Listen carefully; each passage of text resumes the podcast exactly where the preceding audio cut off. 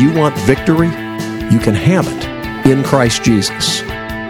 Time once again for Abiding in Christ with Jim Wood. You have to step back, evaluate the various positions in light of Scripture, and then re engage with a godly perspective. Pastor Wood is the founder of Wears Valley Ranch, a Christian home and school for kids from crisis family situations. Jesus said, As the Father has loved me, so I have loved you. Abide in my love. You can contact the program by calling 866 41 Abide or by visiting us on the web at WVR.org. And now, without further delay, here's your host, Jim Wood. 1 Corinthians 15 58 says, Therefore, my dear brothers, be steadfast, immovable, always excelling in the Lord's work, knowing that your labor in the Lord is not in vain. This is a good word for the staff at Wears Valley Ranch. As we serve children from very difficult situations, we trust in the Lord to supply our needs, especially the essentials. That's where our ranch hands step in. Ranch hands are our monthly donors, and we would be sunk without them. We thank God for those who are helping with the necessities with monthly gifts, regardless of the amount. You can become a ranch hand at wvr.org. Look for the donate button to learn more about how you can help. If you would please open your Bibles to 1 Peter chapter 3. 1 Peter chapter 3, you'll remember this comes in the context of uh, Peter telling people who find themselves in a subordinate role, that is to say, in a position of having others who are over them in terms of authority, how they need to respond to that authority. And um, you remember back in chapter 2, he says, submit to every human authority because of the Lord. And that's what he's continuing here in chapter 3. This is God's word. In the same way, wives, submit yourselves to your own husbands, so that even if some disobey the word, they may be won over without a word by the way their wives live, when they observe your pure, reverent lives. Don't let your beauty consist of outward things like elaborate hairstyles and wearing gold jewelry, but rather what is inside the heart, the imperishable quality of a gentle and quiet spirit, which is of great worth in God's sight. For in the past, the holy women who put their hope in God also adorned themselves in this way, submitting to their own husbands, just as Sarah obeyed Abraham, calling him Lord. You have become her children when you do what is good and do not fear any intimidation. Husbands, in the same way, live with your wives in an understanding way, as with a weaker partner, showing them honor as co-heirs of the grace of life, so that your prayers will not be hindered. Finally, all of you, be like-minded and sympathetic. Love one another and be compassionate and humble, not paying back evil for evil or insult for insult, but on the contrary, giving a blessing since you were called for this, so that you may inherit a blessing. For the one who wants to love life and to see good days, let him keep his tongue from evil and his lips from speaking deceit. And let him turn away from evil and do what is good. Let him seek peace and pursue it, because the eyes of the Lord are on the righteous, and his ears are open to their prayer. But the face of the Lord is against those who do what is evil. Who then will harm you if you are devoted to doing what is good, if you are devoted to what is good? But even if you should suffer for righteousness, you are blessed. Do not fear what they fear or be intimidated, but in your hearts regard Christ the Lord as holy, ready at any time to give a defense to anyone who asks you for a reason for the hope that is in you. Yet do this with gentleness and respect, keeping a clear conscience, so that when you are accused, those who disparage your good conduct in Christ will be put to shame.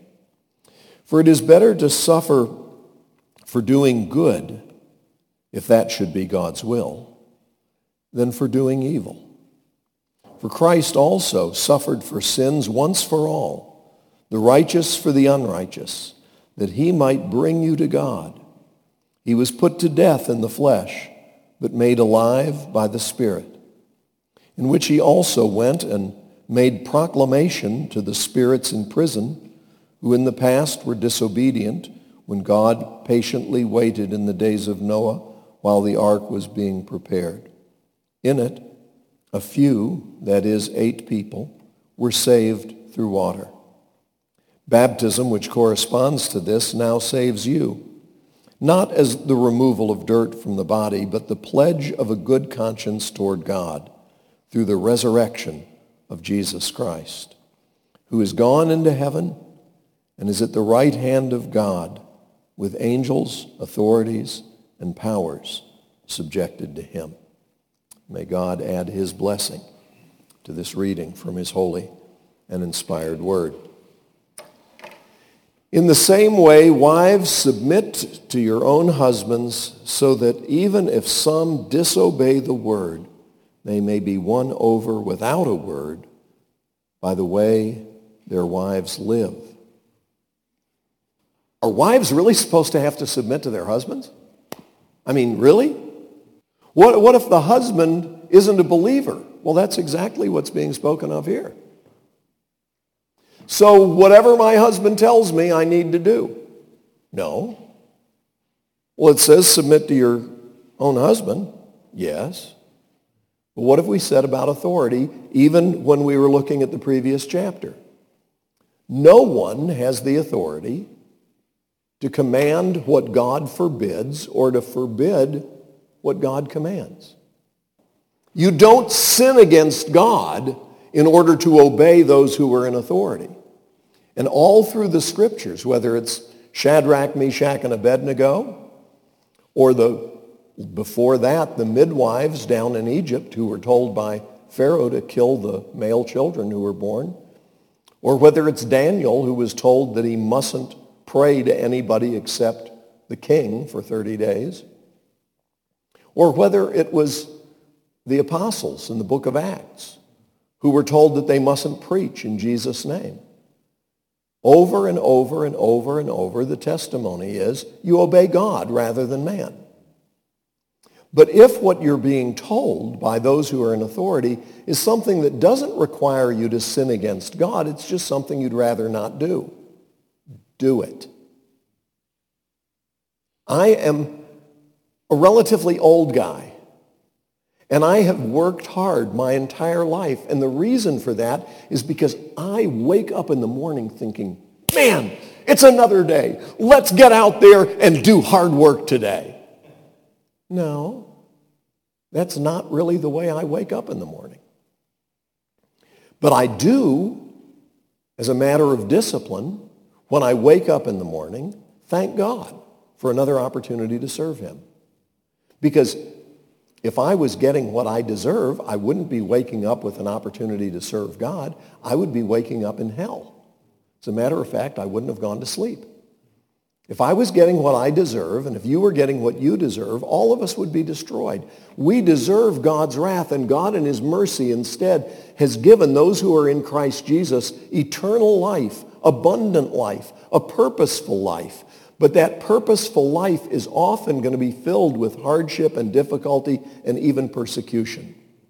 And so if somebody who's in authority over you tells you that you need to do something that you'd rather not do, do it.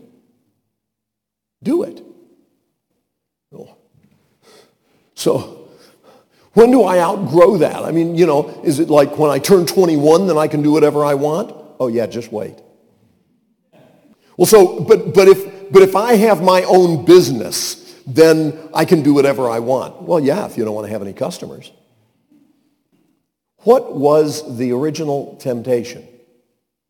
Adam and Eve were told, You're not to eat the fruit of that one tree. All the other trees you can eat from, but not that one. Satan says, oh, if you eat that one, you're going to be like God. You can be your own boss. You can do your own thing. You don't have to submit to God. You don't have to do what he says. God's not being honest with you.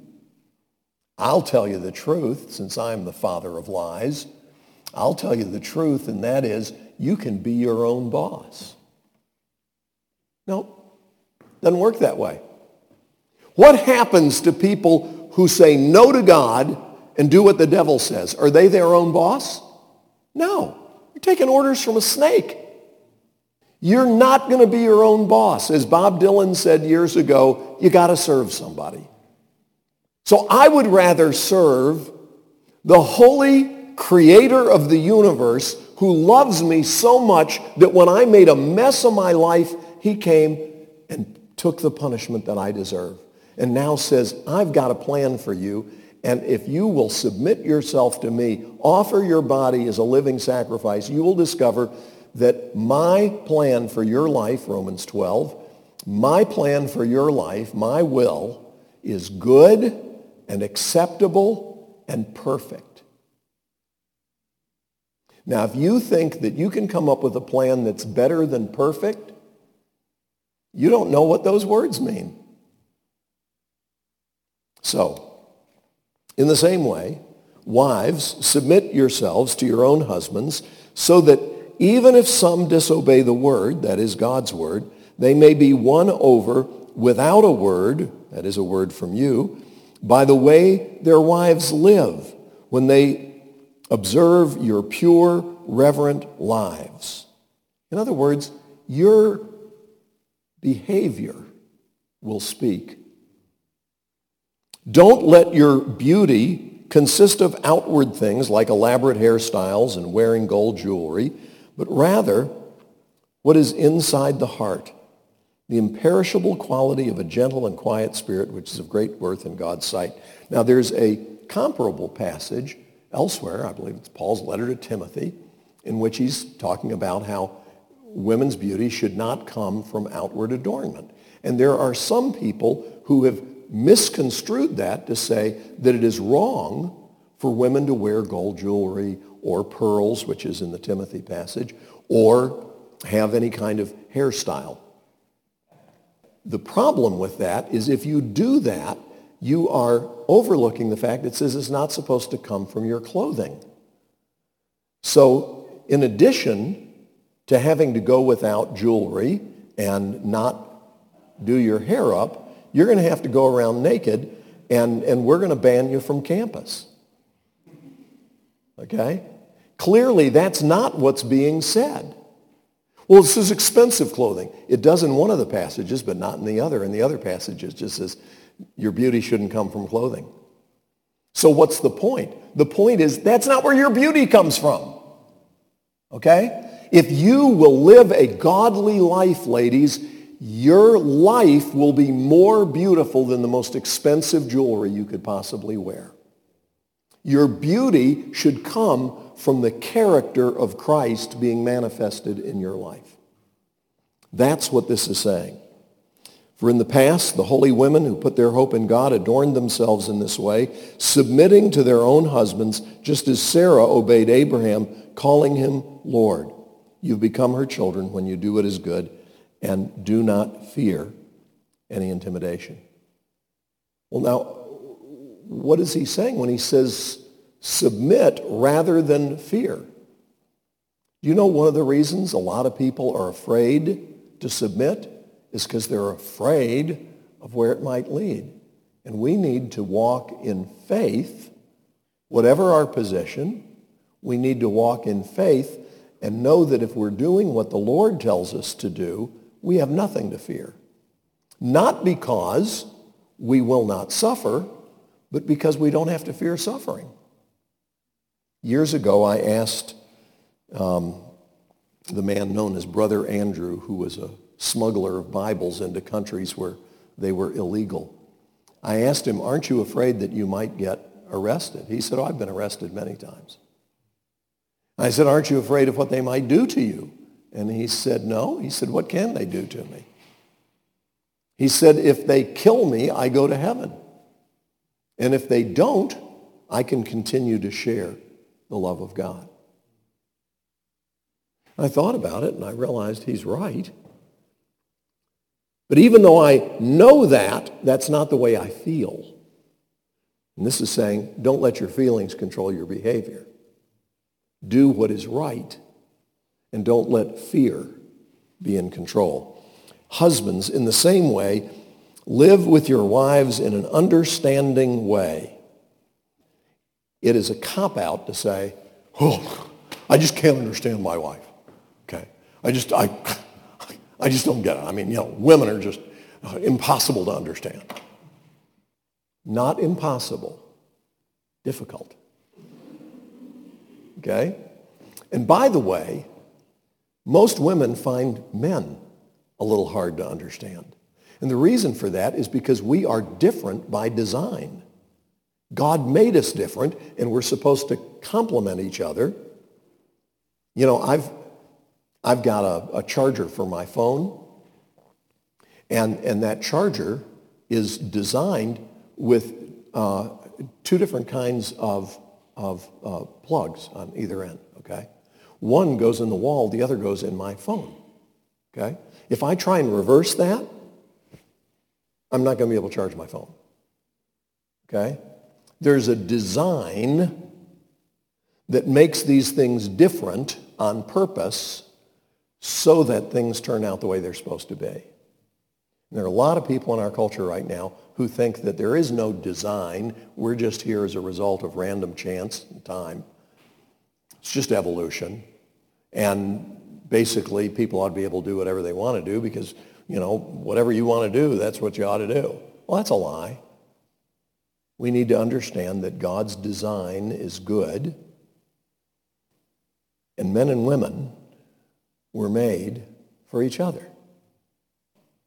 So, husbands, in the same way, live with your wives in an understanding way. That means you need to work on understanding them. And you need to be considerate of them.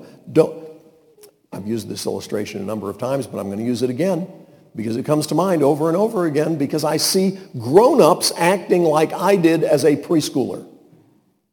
What are you talking about? I'm talking about when the Sunday school at my father's church took the little preschoolers to the park and I was introduced to something I had never seen or experienced before, and that was a seesaw, also known as a teeter-totter. Okay? I did not say, I want to play on that. They simply picked me up and put me on it, and they put a little girl on the other end. And then they got us started going up and down. Well, that was fun for about five times. And then I wanted to go do something else. Well, I obviously wasn't going to get off when I was way up in the air. So I waited until I was down on the bottom. And I got off and went off to do something else. Well, unfortunately, if you get off of the teeter-totter when you are down on the bottom, the person on the other end has nothing to continue to hold them up in the air. And so when I got off, she came down and it was very upsetting to her. I think she may have mashed her legs a little bit. I don't think she was permanently injured, folks. I'm just telling you, she got hurt a little bit and she got scared a lot and she started screaming loudly. And the adults didn't just come to her rescue. They turned on me as if I was a serial killer. Jimmy, how dare you? How could you do that? Don't you realize you hurt her? And I'm thinking, what, what, what happened? Okay, I didn't know. Nobody explained that to me. I wasn't thinking about the impact of my behavior on the other person. I was just thinking about what I wanted. I wanted to get off the teeter-totter and go do something else. I didn't ask to get on the teeter-totter. So let's go. Okay? Now, my behavior makes perfect sense in light of the fact that I was a preschooler. But I know grown-ups who still live that way. They make their decisions based on what they want in the moment without regard for the impact it has on other people. Have, have, don't ask, I'm not going to ask you to raise your hands, but have you ever encountered anybody like that? Have you ever known any adults who just seem to think it's all about them? And that whatever they want, that, that takes precedence over what it's going to do to other people? That's why so many families are torn apart. That's why so many people get hurt. This says, husbands, don't do that. Live with your wives in an understanding way. Be considerate of them as with a weaker partner. Is that saying that women are not as good as men? I just want to get this clear. No, no, it's not saying that. What it's saying is, oh, I'll give you one application just real quick. It's saying that transgendered people are going to really mess up women's sports. Just for example, this is creating a crisis right now in the feminist community because they have campaigned for a long time to say that gender doesn't matter. And now they've got these guys who are wanting to play women's sports in public school and colleges and so forth. And, and you know what's happening? For some reason, the guys win. Women, as a group, are physically not as strong as men are as a group. I've definitely known some women who could beat the crud out of some men. Okay? It's not that all men are strong and all women are weak. But generally speaking, men are given by design greater physical strength than most women. And so he says, God says in his word, that men are supposed to be in a position of using their strength to benefit their partner rather than to abuse their partner. Don't use your strength on the weaker sex in order to just advance your selfish agenda. Instead, live with her in an understanding way and recognize not just that she's the weaker partner, but showing them honor as co-heirs of the grace of life. Do you know what a co-heir is? That's somebody who gets what you get when the will's divided. Okay? A co-heir means we share in this. And you're to honor your wife, gentlemen. You're to honor your wife as a co-heir of the grace of life so that God will not turn a deaf ear to your prayers.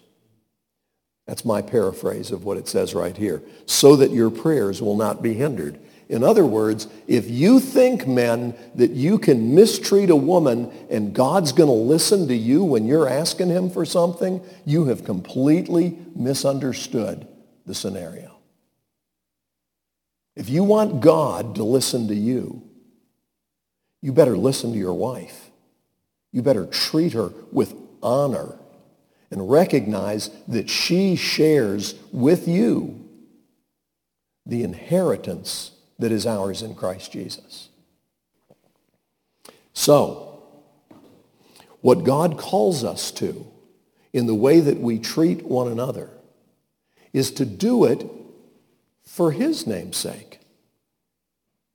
Are you doing what you're doing in order to please him? Or are you doing what you're doing because you think you're tired of the seesaw? I want to go do my own thing now. I want to do something else. I want to go explore. How much does it mean to you what Jesus did for us? There will never be any suffering in this life that he calls you to endure for him that can compare to what he endured for us. So, whatever it is, submit out of reverence for Christ. And don't be afraid of the suffering. Because the suffering we endure in this life is short. And the reward that we will have in eternity is forever. And it's beyond our comprehension. You've been listening to Abiding in Christ. If you have questions that you'd like for us to tackle on the program or comments that you want to make, I want to invite our listeners to call 866 41 Abide. That's our toll free number, 866 41 Abide, or contact us on the web at wvr.org.